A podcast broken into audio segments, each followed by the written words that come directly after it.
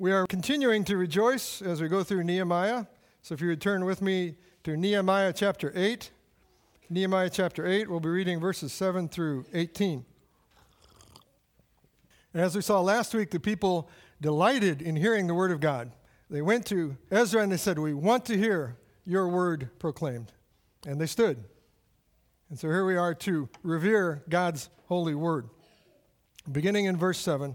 This is inerrant word of God. Also, Jeshua, Bani, Sherebiah, Jamin, Akkub, Shabbethai, Hodijah, Maaseiah, Kelita, Azariah, Jozabad, Hanan, Pelaiah, and the Levites helped the people to understand the law.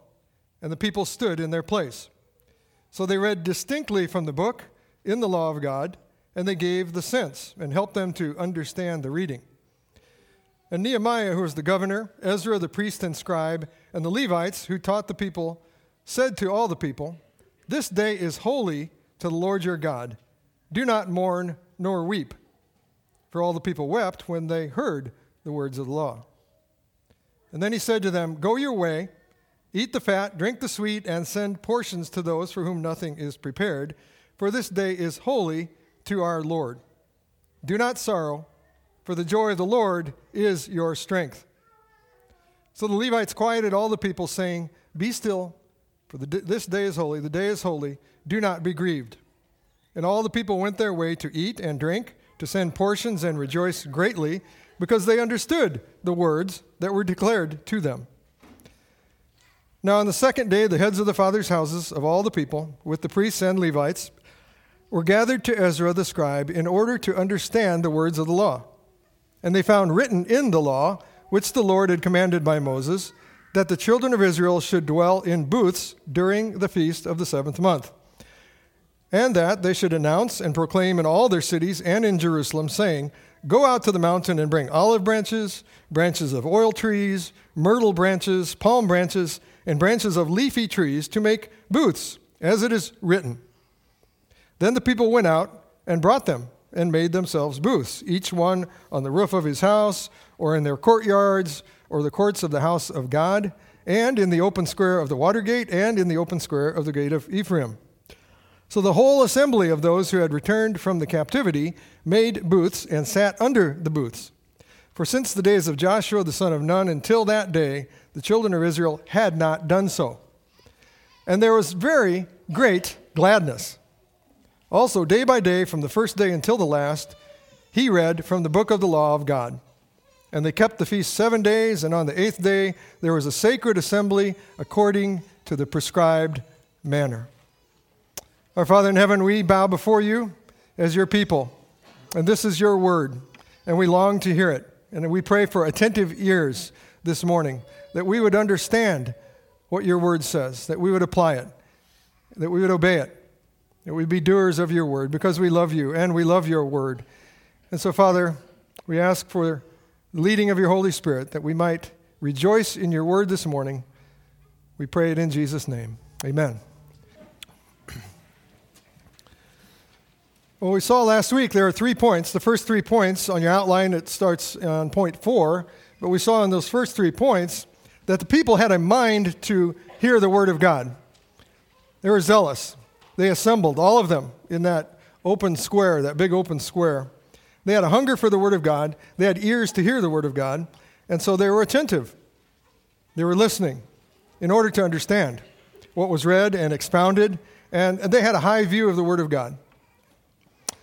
And God, brothers and sisters, has lovingly given us His revelation, a revelation of Himself.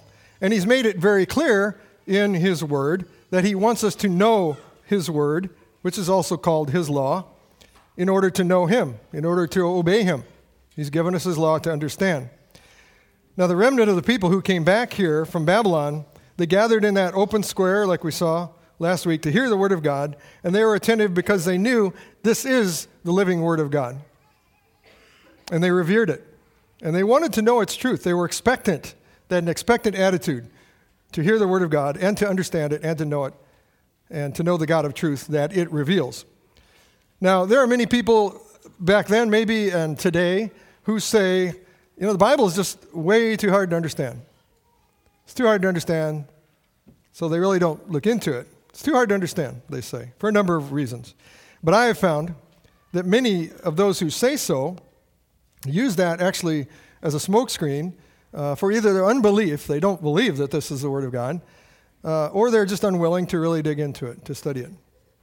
And it is, there are some things, granted, that take effort to understand, take actually the Holy Spirit to understand.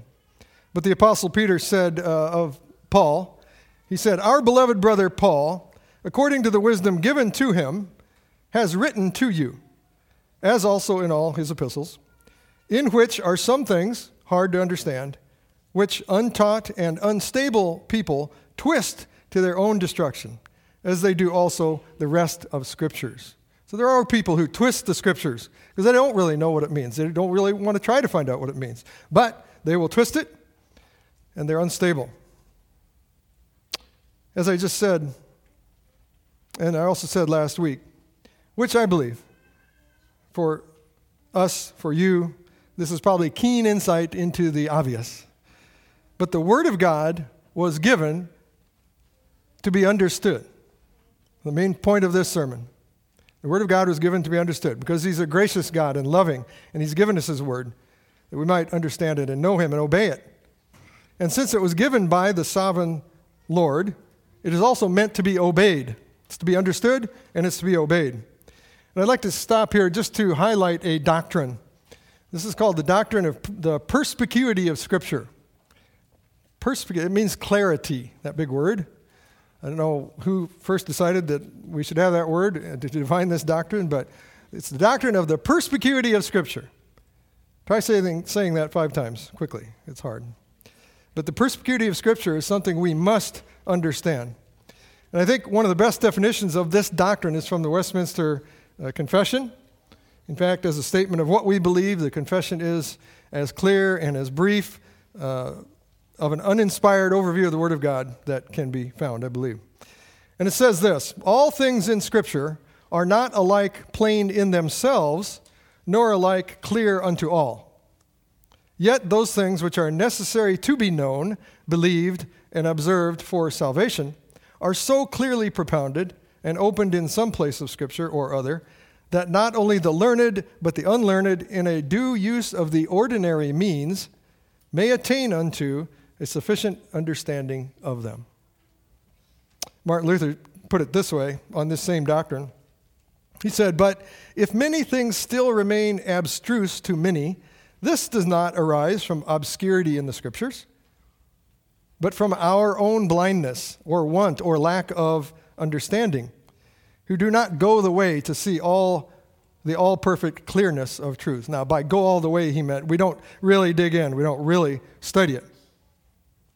And he said, Let therefore wretched men cease to impute with blasphemous perverseness the darkness and obscurity of their own heart to the all clear scriptures of God. So it takes some time. We've, all, we've acknowledged that many times. It takes time, it takes effort to dig into the Word of God, to be men and women of the Word. In Joshua 1 8, it says, This book of the law shall not depart from your mouth, but you shall meditate in it day and night, day and night, that you may observe to do according to all that is written in it. For then you will make your way prosperous, and then you will have good success. Amazing promise. We are to observe to do according to all that is written in it, because we've meditated on it day and night. We should be eager, brothers and sisters, to come to the Word of God, like the people here did. And we should come as those wanting to be doers of the Word of God and not just hearers, and ask the Holy Spirit to teach us by all the means that He's given us to understand His Word. And one of those ordinary means that He mentioned, that phrase, ordinary means, there are a number of ways that God has blessed us so that we can understand His precious Word. One of those ordinary means is the hearing of the Word of God and its explanation by men whom God has called, who have a high view of the Word of God, who never, who do not question its authority, they do not question its sufficiency, who themselves have experience and maturity in using these ordinary means to understand the Word of God better and then to teach it. And in verse 7, we read that the Lord gave these 13 men and the Levites. You remember uh, there was a platform built, and Nehem, or, uh, Ezra was up there, and the 13 men were near him, seven on one side, six on the other. and uh, they were helping him uh, as to what was read. And then, as well, the 13 men we saw in verse 4 who, who helped him read, but there were 13 men who were also walking around uh, helping them understand. So they worked hard to help the people to understand the Word of God. In verse 7, it says, They helped the people to understand the law, and the people stood in their place. So, as these men were helping, the people continued to show their respect and their reverence for the Word of God, and they stood as it was being read. And then these men, uh, possibly simultaneously in some cases, or maybe in the pauses that were likely in that uh, large time frame, six or seven hours, or both, uh, they helped the people to understand the reading of the law. Many would not have understood, or even the language they didn't understand. So God gave these men to his people as a blessing. They interpreted its meaning. They explained some words, and possibly they translated from Chaldee into Hebrew, or reverse from Hebrew into Chaldee or Aramaic, because some of them would uh, have struggled with the language at that point. But their goal and the need here was that the word be understood so that it could be applied and that the Lord would be glorified and that the Lord would be known.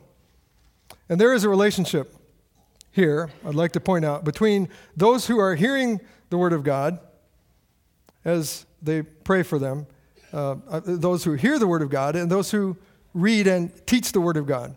The leaders that God has given and uh, that the people have chosen to listen to will impact their understanding of the Word of God. And the people of the church, the people who are listening, impact their leaders as they pray for them and tell them to bring the Word, like they told Ezra. And with that kind of attitude, with that kind of listeners, you will have, I believe, some pretty excited and blessed leaders as they proclaim the Word of God. So, you all, speaking in the Southern dialect, you all have some impact on what we say and teach. Don't know if you've thought of it that way. But as you pray for us, and as you come expectantly to understand the Word of God, and then you search the Scriptures diligently to see if what we are saying is in keeping with the whole counsel of God. You are having a very large impact on us, on the whole congregation. Now, before the Lord wrote the law on uh, the Decalogue on the two tablets of stone, we are told in Exodus 24 that Moses took the book of the covenant or the scroll, and that would have been the three chapters before uh, verse uh, Exodus 24. The, probably most of the three chapters before that was called the book of the covenant, and he took that, and it says, and read in the hearing of the people. And they said, this was their response. They heard the word of God, they verbally responded, All that the Lord has said, we will do, and be obedient. Well, verbally, all the people said, We will do what you just said. Now, they failed, and we'll see what response is needed at that point. But they said, We will do it. And so Moses, the leader in Exodus 24, and Ezra, the leader, and the other leaders that I mentioned, here in Nehemiah 8, they read the word in obedience to their calling, and those who heard it responded. There was a response. They had a desire to obey the word of God, and even a verbal and a corporate commitment to obey. There's a corporate commitment. And uh, I will speak for the other leaders of this congregation. Even though your leaders, and all leaders really, are weak, we are sinful men, we are frail often. This is one of the prime means to that the Lord uses, that the Lord has directed in His church to give an understanding of the Word of God. Now, the men here with Ezra had accepted responsibility to help the people understand the word. And it tells us how they did that, in fact, beginning in verse 8. In verse 8, it says, So they read distinctly from the book in the law of God, and they gave the sense and helped them to understand the reading. They didn't just read it and say, There it, there it is. They wanted them to understand it. So, first of all, it says they read distinctly from the book in the law of God. Now, the word distinctly here means pretty much mainly to make it clear in, a, in order to hear.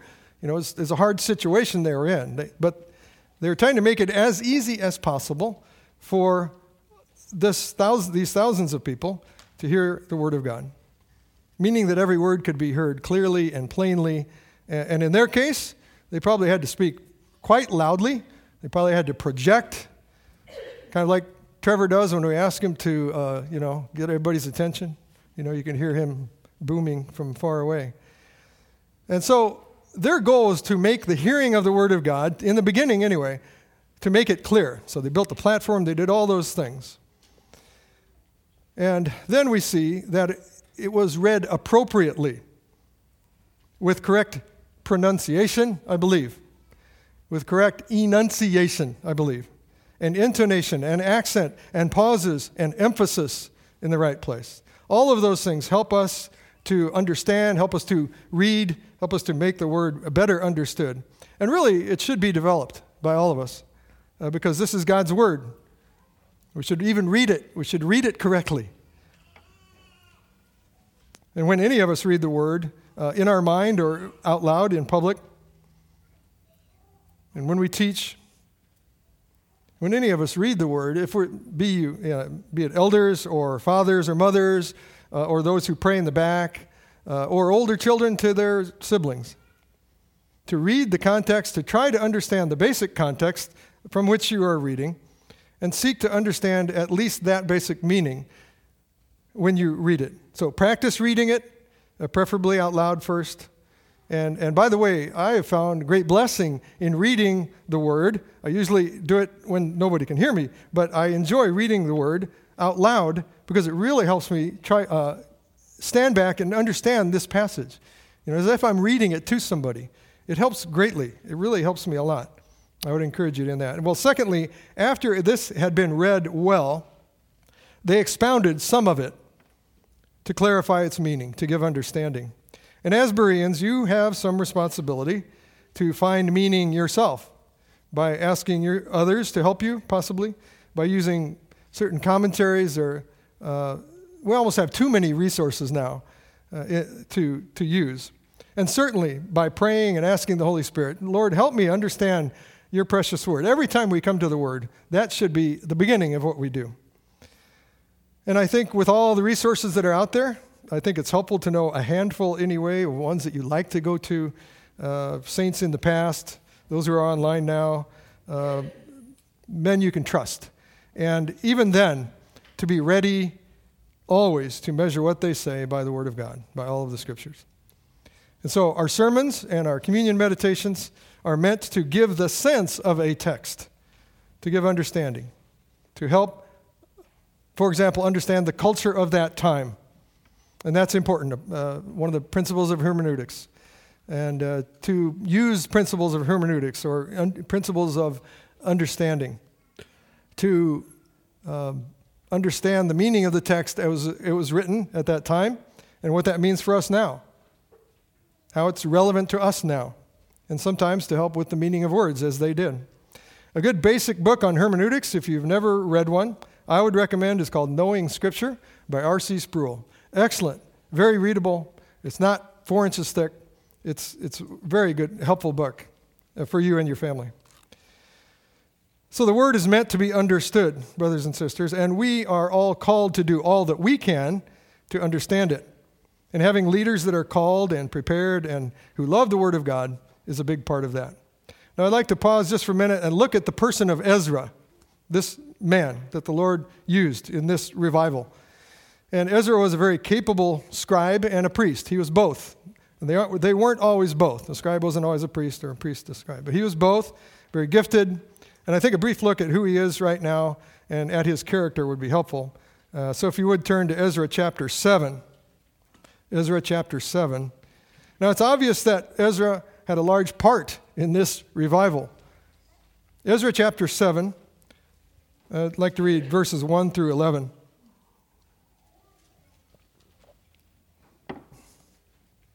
Ezra chapter 7, verses 1 through 11. Now, after these things, in the reign of Artaxerxes, king of Persia, Ezra, the son of Seraiah, son of Azariah, the son of Hilkiah, the son of Shallum, the son of Zadok, the son of Ahitub, the son of Amariah, the son of Azariah, the son of Meraioth, the son of Zeriah, the son of Uzzi, son of Buki, the son of Abishua, the son of Phinehas, the son of Eleazar, the son of Aaron, the chief priest. This Ezra came up from Babylon, and he was a skilled scribe in the law of Moses which the Lord, of God, uh, Lord God of Israel had given. the king granted him all his requests according to the hand of the Lord his God upon him. Some of the children of Israel, the priests, the Levites, the singers, the gatekeepers, and the Nethinim, those are servants in the temple, came up to Jerusalem in the seventh year of King Artaxerxes. And Ezra came to Jerusalem in the fifth month, which was in the seventh year of the king.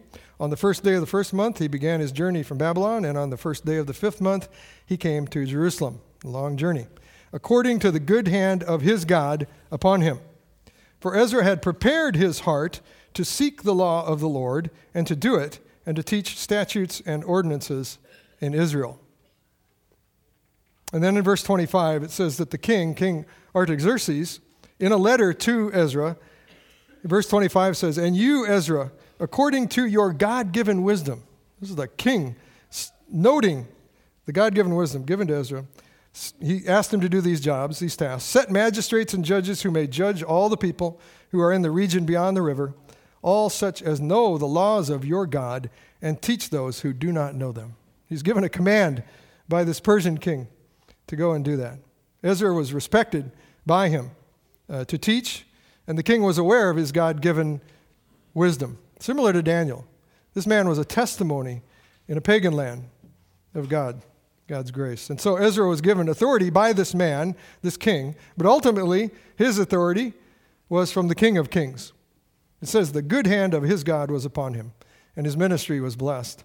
Matthew Henry, uh, on the person of Ezra in this, in this text, he said, God gave him ability and authority and then the people gave him opportunity and invitation. So God gave him ability and authority, and then the people gave him opportunity and invitation. And that's how basically it still happens. God calls and gives ability and authority uh, to men, and then the people of God give them opportunity and an invitation to teach. Now, in a Presbyterian system of church government, members vote for those who have been observed to have the character that we see in 1 Timothy 3 and Titus 1 uh, men who have been nominated and chosen by that particular body. And then they are ordained by a body of uh, elders to be competent in knowledge and practice and experience and maturity, as men apt to teach and able to shepherd and serve as under shepherds of the Lord Jesus, to shepherd the church of God, which he purchased with his own blood. Men who are humble and realize that he purchased you with his blood, and yet we are called to be under shepherds. So Ezra was called and qualified and given ability from the Lord.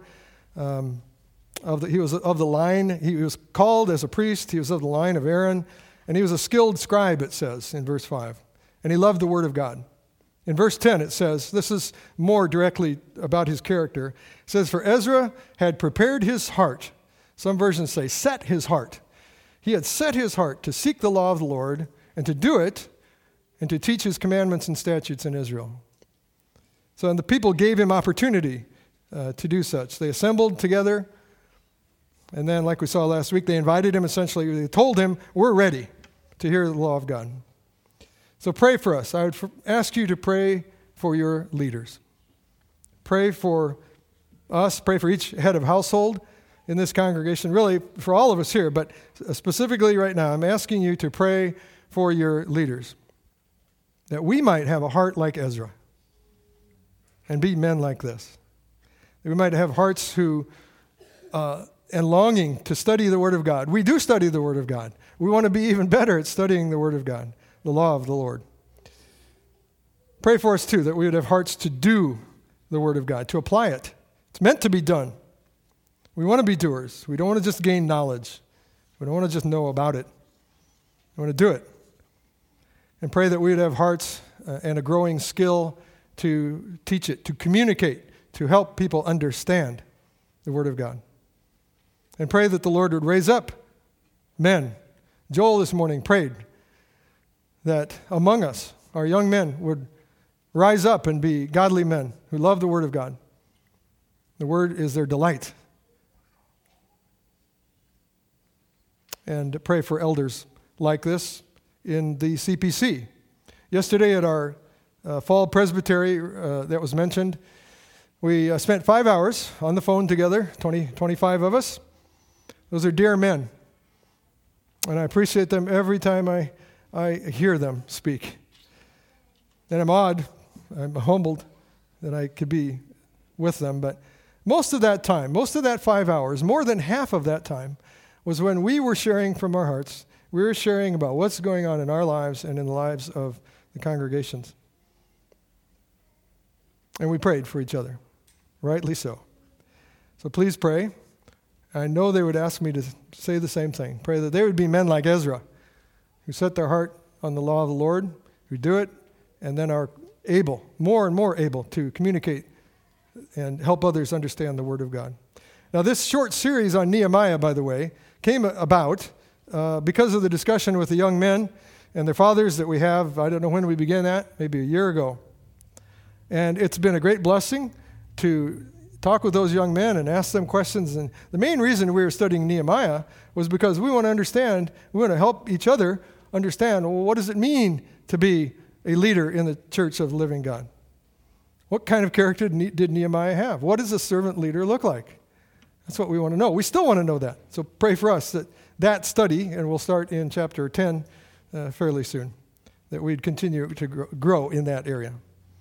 Now, we're all responsible to grow in diligence and skill to understand and obey the Word of God. And we should all seek to enable our teachers, our elders, or fathers, uh, or our mothers uh, to teach with joy, to help us understand the Word by having a teachable heart, first of all, by having an attitude, a teachable attitude, a zealous heart for the Word. Really, because to do otherwise, for whatever reason, is unprofitable. It's not helpful in the end for you. Hebrews 13, 17 says, uh, Let them do so, that is your leaders, let them do so, let them lead, let them teach with joy and not with grief or not with sorrow, for that would be unprofitable for you. Some versions say that would be a disadvantage for you. But the people here did understand the word that they heard and they were taught. And when the word is understood, in other words, when it is spiritually understood, when the Spirit has opened people's eyes to the true meaning of the Word of God, His people do what the Lord intends by the power of the Holy Spirit. Isaiah 55 says, For as the rain comes down and the snow from heaven, and do not return there, but water the earth, and make it bring forth and bud, that it may give seed to the sower and bread to the eater. Basically, it's saying, Lord determines that rain comes down, snow comes down, and it accomplishes what the Lord intends. It's an example of that. The, Lord accomplishes what he intends through his powerful word. And it goes on, verse 11 says, So shall my word be that goes forth from my mouth. It shall not return to me void, but it shall accomplish what I please, and it shall prosper in the thing for which I sent it. Praise God. So the word accomplished here, what the Lord intended by causing them to mourn for their disobedience, you know, because they heard the word of God. And when the word is understood, it causes us to see, first of all, I believe, our need for the gospel. We need to be reminded always that we need to rejoice in the gospel. Our hope is in the gospel in the Lord Jesus Christ because we are a disobedient people. And then by God's grace, we have sorrow for our sin. And then we can see again that we're reminded again that our only hope is in the gospel of Jesus Christ, which brings great joy. That process actually brings great joy. But first of all, let's look at the sorrow, verses 9 through 11. It says Nehemiah, who was the governor, Ezra the priest and scribe, and the Levites, who taught the people, said to all the people, This day is holy to the Lord your God. Do not mourn, nor weep. For all the people wept when they heard the words of the law. And then he said to them, Go your way, eat the fat, drink the sweet, and send portions to those for whom nothing is prepared. For this day is holy, it's set apart to the Lord. Do not sorrow for the joy of the Lord is your strength. So the Levites quieted all the people, saying, Be still, for this day is holy, do not be grieved. So here we see that when we come to the Word of God, often, maybe always, we are confronted in some way with our own sin, our own rebellion. Or as the people here, uh, they were confronted with their own disobedience as the people of God. But at this point, Nehemiah, Ezra, and the Levites said to the people of God, uh, who are assembled that because this day is holy, it's set apart for worship and the hearing of the law, that they should cease, at least for now, mourning and weeping. So the people were moved. People were stricken, I believe. They were grieved by what they had heard from the law because they knew very clearly then that they had rebelled. They and their people had rebelled, and they justly bore the consequences of their rebellion. That was their captivity. And the word or the law that they heard made that very clear. So they understood the law of God. And the proper response to the word is to mourn that we have disobeyed our Father in heaven, that we have grieved the Holy Spirit, and we've rebelled against our Father's loving kindness, that He would even give us His law. We've rebelled. But at this time, the leaders, they said, Nehemiah, Ezra, and Levi spoke, and they said, This day is holy, do not mourn or weep. For the people wept when they heard the words of the law. So you all know that Scripture is profitable for teaching, reproof, correction, and training in righteousness. And certainly we see the teaching going on here. They heard the word of God, they were taught, they understood. And then there's reproof and there's correction, again, by the word of God and training in righteousness. We are reproved as we come to the word of God, and we must be. We are corrected by the word of God. And then as we receive that reproof, if we receive it, if we receive that correction from the Spirit through the word, and we humble ourselves, then we, it says, are trained in righteousness by, again, by the word of God. We are sanctified more and more by his forgiving grace. And that is why each Lord's Day we hear the law as we come to confess publicly, corporately. As sinners, we need to be reminded often, I believe, to repent of our law breaking, and then we can grow in rejoicing in his great grace to us. That is how we are trained in righteousness. We're in a training program, all of us. And this mourning for sin should also be taught, of course, and exemplified by the leaders that God has given.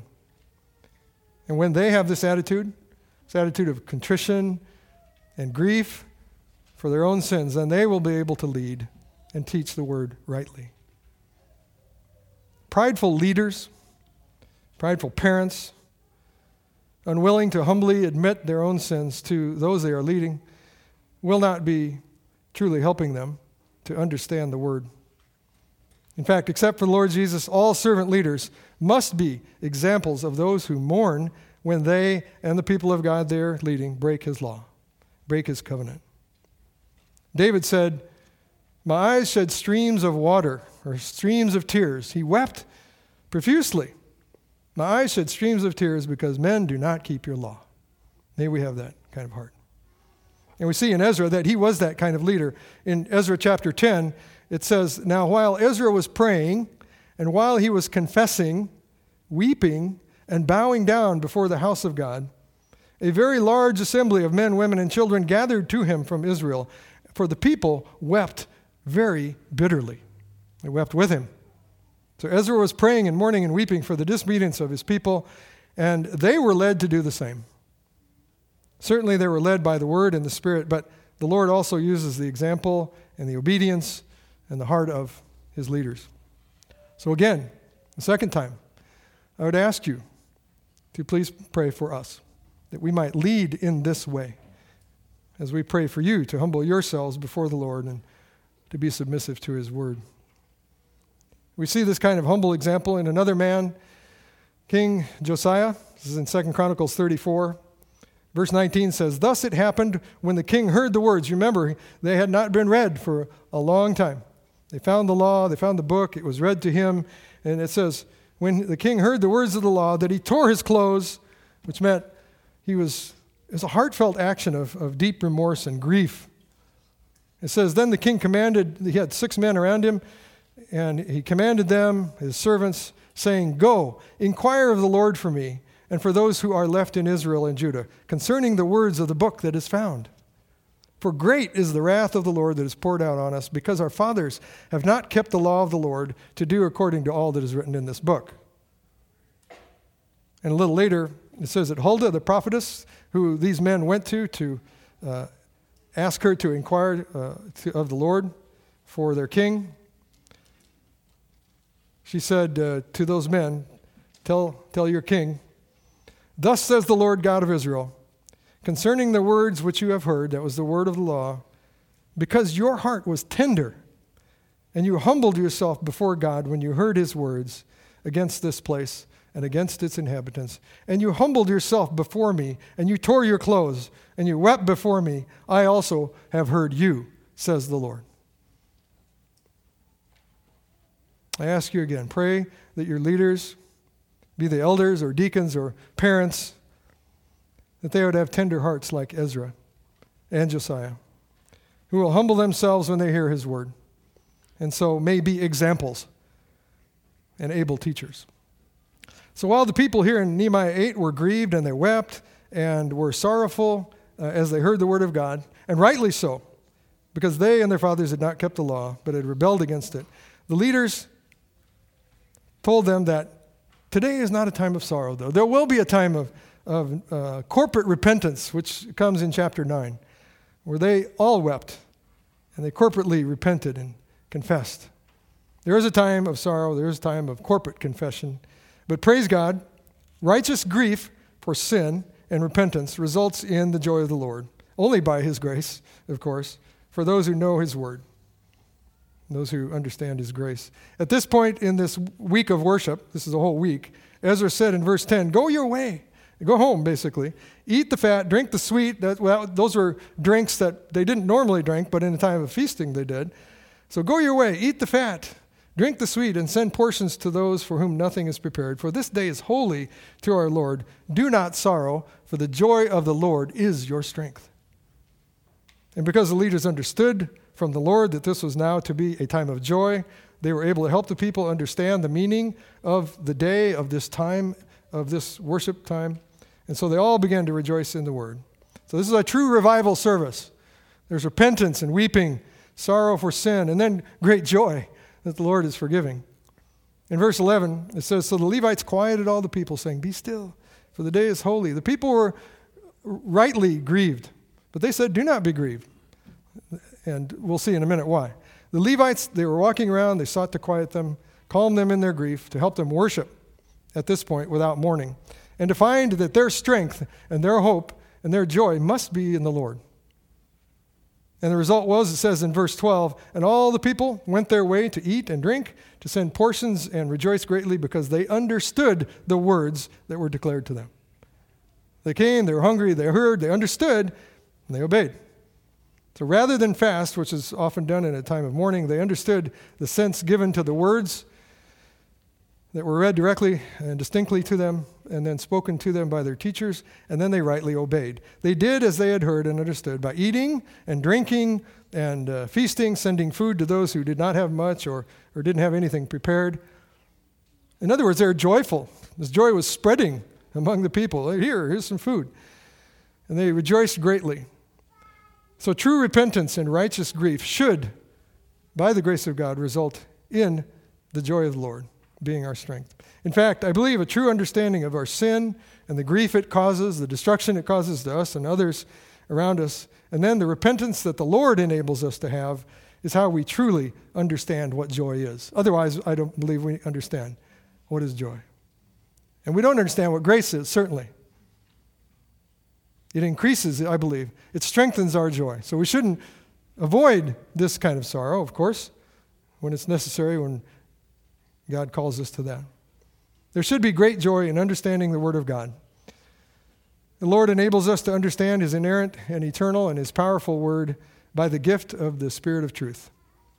And then, often, by weak men, teachers who love the Word of God, who are called, who still understand uh, that they uh, need the grace of God.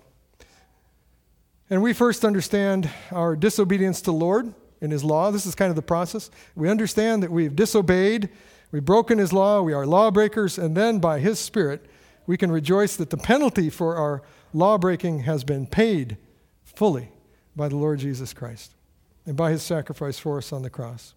And that is reason for great joy. That is eternal joy. In John chapter 14, the Lord said to his disciples, saying to us now, he who has my commandments and keeps them, he it is who loves me. And he who loves me will be loved by my Father, and I will love him and manifest myself to him. I will show myself to that kind of person who has my commandments, who wants to keep them, who loves me. What an amazing promise. Jesus says, I will love you. I manifest myself to you. I will show myself to you. May that be so in this congregation. Now, last part of this section of Nehemiah in verse 13.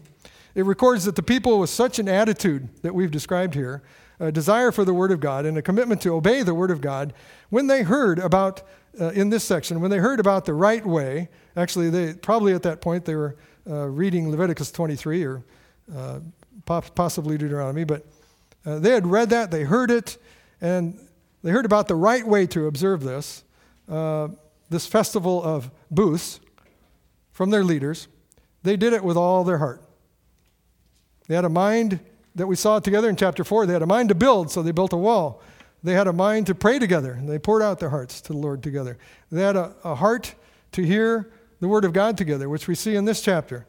And then they humbled themselves, began to humble themselves together again. And now they understood that the Lord wanted them to rejoice and be glad together.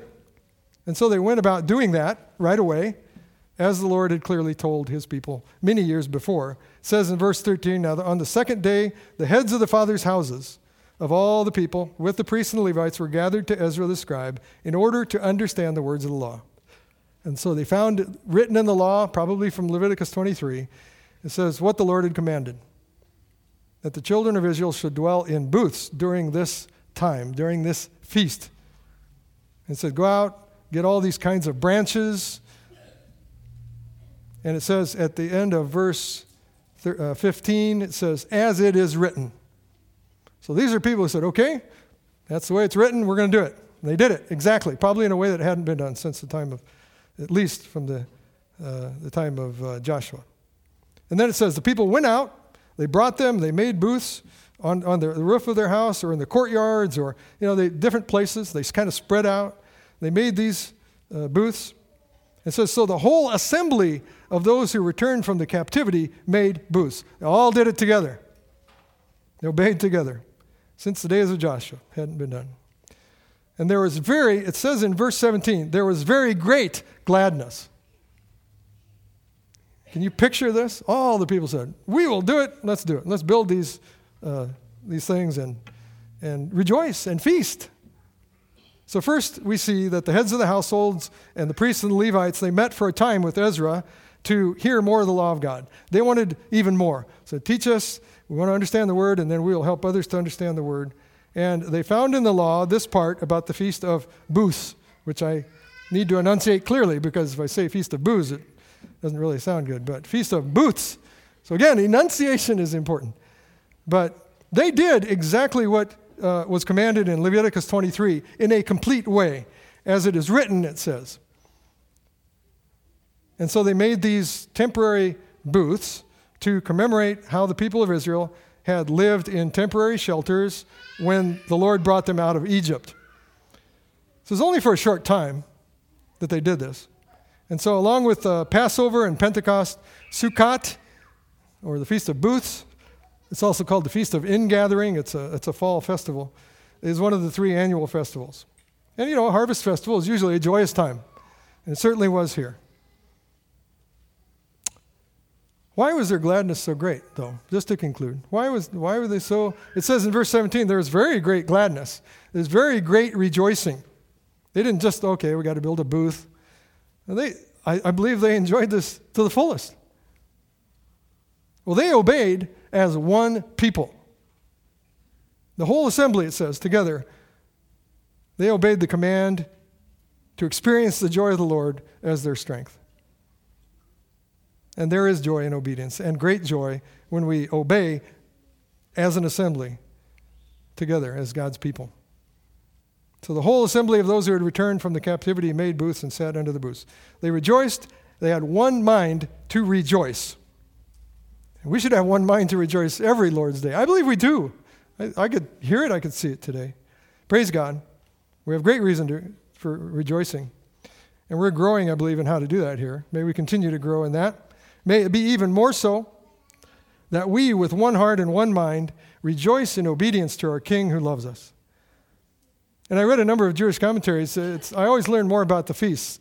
Um, and I, I, studied what they were like long ago, but then I uh, saw some things even modern day. And in fact, that picture in the, in the notes there was one I found on a modern day practice of that. But some of them were quite, creative. And, and the kids got out and they built these things, they decorated them, and they had a, lot of, a lot of fun. Um, it, it, was uh, amazing. In fact, uh, the word chag uh, for holiday, uh, if, if you heard somebody talking about a holiday uh, back in, without specifying which one you're talking about, if it was, they were talking about, wow, that was great, that was joyful, then everybody understood it. It was this festival. A time of joy. Now, I'm not sure. We don't have to keep these, by the way, anymore. Our Lord Jesus came. These were pointing us uh, to Him. But, and, I, am not sure how, what's, is there a modern equivalent for us? In, I will say yes in just a second. But, you know, maybe I, at first I thought, oh, what would that look like in our congregation? I love you people. I'd love to go out and, I don't know about building booths, but, um, you know, going camping? I don't know. We go to a beautiful place, all of us, in the spring, no rain, because it's rained every time we've gone camping, but singing and rejoicing, possibly dancing, rejoicing in the Lord. Although in this case, I think uh, in most cases now, I guess in my life, I'd rather be in a booth like the Tyler's fifth wheel or motorhome. That's my kind of booth. But uh, what I'm saying is, though, to do something together. I enjoy being together with you. Volleyball, whatever it is, going to the Dykstras. But for us now, the Feast of Joy, the only one we're commanded to keep, is not once a year, brothers and sisters. It is weekly. Praise God. Weekly Lord's Day, where we confess. We do do that. We hear also, after our confession, we hear of the Lord's mercy and his forgiveness. We sing for joy. We hear the word proclaimed. And then we feast together in the table of the Lord and in our fellowship meal. All because the Lord Jesus has come, and we have great reason for joy. And I'd like to conclude thinking of our Lord Jesus in the temple. They handed him a scroll, he had a scroll, and he opened it. And he opened it to Isaiah 61. And he said about himself, said, This is fulfilled in today, fulfilled in him. And it said, He came to console those who mourn in Zion, to give them beauty for ashes. Ashes were used in, in deep mourning, times of mourning. The oil of joy for mourning. The garment of praise for the spirit of heaviness. And then he said a little later, These things I have spoken to you, that my joy may remain in you, and that your joy may be full. Praise God. Our Lord and our King wants us to have fullness of joy in him. Sin and rebellion and disobedience does cause sorrow to ourselves and to others. But repentance, true repentance and obedience, because God in his mercy has enabled us to understand his precious word, brings joy. And that joy is from a growing communion with our Lord Jesus Christ. There is joy in the presence of the Lord. This is the joy that makes you strong, it says. This is the kind of joy that makes us strong as a body a joy that nothing can quench. No problem or fear or enemy can take this kind of joy away. Joy in the Lord gives us together very great gladness. May it be so in this congregation. Let's pray. O oh Lord God, you are indeed and alone worthy of all praise. And we, as your people, bow in submission to say that we desire to understand your word more and more, to obey you, and to know the joy of the Lord as our strength. And we praise you for giving us your word to reveal your truth, to reveal yourself. And oh, that we would be diligent to hear and repent and obey, and together know very great gladness in you. And we pray that you would raise up other leaders from among us who will lead in humility, who will lead in the wisdom and joy and the strength of the Holy Spirit. O Lord, fill us with the spirit of joy, that we might glorify your holy name. For we ask this in the name of our Lord and Savior, Jesus Christ. Amen.